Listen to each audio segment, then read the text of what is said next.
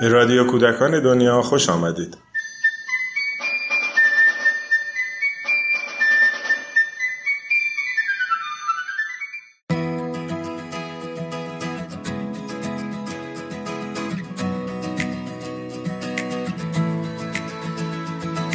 سلام در قسمت های قبلی به شش سالی پرداختیم که در کارگاه در جستجوی آینده با کارشناسان و گروه های مختلف در میون گذاشته شد.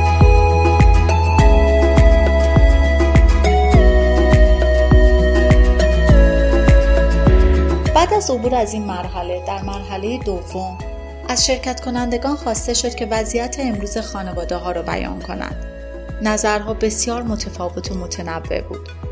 پاسخ دهندگان معتقد بودند که آزادی های فردی اعضای خانواده کم شده.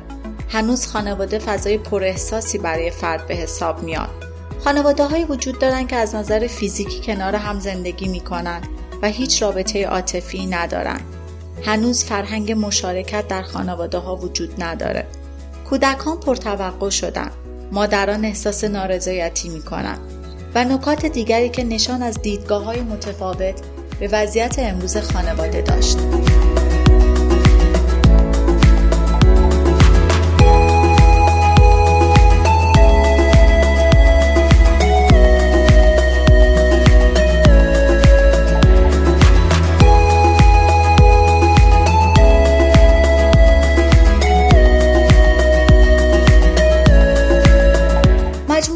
یادداشت‌ها نشون می‌داد که خانواده با تمام مشکلاتش هنوز برای گروه بزرگی از مردم جایگاه امن و راحتیه که می‌تونن به اون پناه ببرن.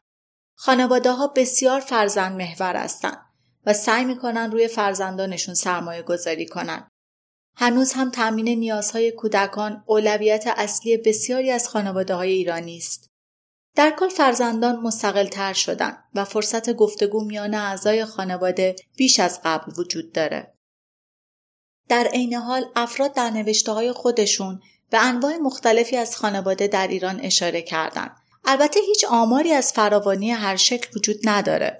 خانواده های کلاسیک والدین و فرزندان، خانواده های گسترده که اعضای فامیل در کنار هم زندگی می‌کنن، خانواده های تک سرپرست، خانواده های دوپاره که در اون زن یا مرد خارج از کشور زندگی می‌کنن، خانواده های بدون حضور والدین، خانواده های با سرپرستی پدر بزرگ و مادر بزرگ، خانواده های بدون فرزند، خانواده های همجنسگرا، خانواده های با ازدواج های غیر رسمی، خانواده های با طلاق عاطفی والدین و چند شکل دیگر.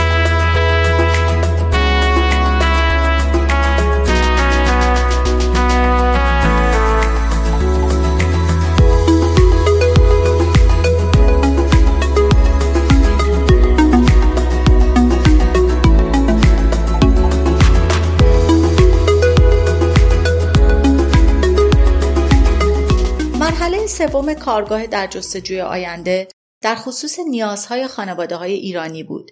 به نظر گروه های مختلف شرکت کننده در کارگاه، خانواده های ایرانی در این بخش نیاز به حمایت دارند. در برابر طلاق های عاطفی، کودکان خانواده های طلاق، مردان و زنانی که دارای معلولیت هستند، زنان و کودکان در برابر آزار و سوء استفاده، زوجهای جوان قبل از ازدواج، آموزش متناسب و مناسب بهداشت جنسی، زنان و مردان نابارور و چندین مورد دیگه. از طرف افراد مختلف هر کدوم فکر می‌کردن که لازمه خانواده های ایرانی در مواردی تغییر کنند. در نوع وابستگی اعضای خانواده، نوع نگاه به جنسیت و فرزندان، شیوه یاری گرفتن از مشاوران خانواده، در برخی قوانین به نفع خانواده، نگرش زنان نسبت به مردان در زندگی، نوع نگرش نسبت به کودک، در الگو و سبک زندگی و بسیاری حوزه‌های دیگر.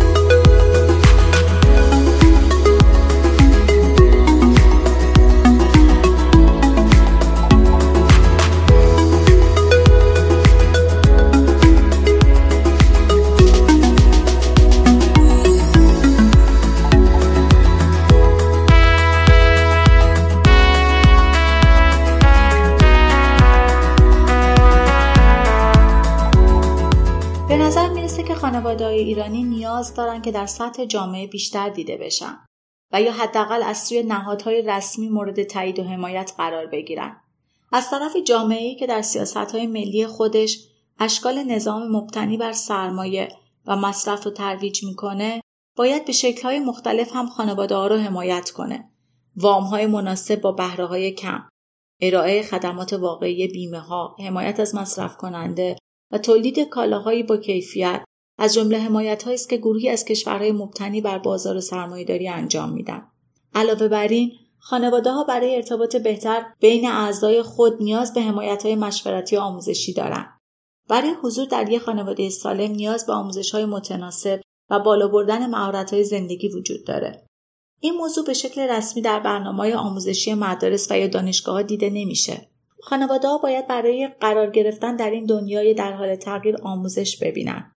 بالا بردن پذیرش، توجه به حقوق اعضای خانواده، تمرین مشارکت و حق انتخاب، تمرین دموکراسی و احترام گذاشتن به تفاوت‌های فردی تنها بخش از آموزش های لازم برای قرار گرفتن در چنین فضایی است. اما این آموزش کار کیست؟ آیا باید انتظار داشت که خود خانواده با سعی و خطا این فرایند را طی کنند؟ آیا باید انتظار داشت نهادهای رسمی برنامه ریزی کنند؟ آیا نهادهای رسمی پذیرای این خانواده در حال تغییر هستند؟ در قسمت بعدی به مرحله آخر می‌پردازیم. مرحله که در اون از شرکت کنندگان خواسته شد تا خانواده های آرمانی خود را برای بیستار آینده تصویر سازی کنند.